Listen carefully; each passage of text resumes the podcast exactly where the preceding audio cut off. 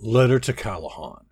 Callahan, I must firmly decline the invitation to join your magical misadventure. Appealing to Hircine to aid you against all the Dominion is insanity, not to mention gross overreaction. It's always dangerous to nudge the shoulder of a Daedric prince. Why further doom yourself by relying upon a patchwork band of sorcerous fools? I don't know if that lot has the skill to find their way to the nearest Mages Guild chapter, let alone appeal to a Daedric prince. But I suppose you need them. No sane elf would aid you. I won't, certainly. I'm as staunch a follower of the Green Pact as you, but where you go, I cannot follow.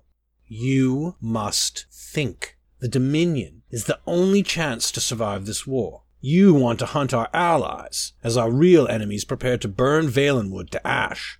I refuse to sign my name to this. I want no justiciar finding this on your body and thinking I had anything to do with your madness.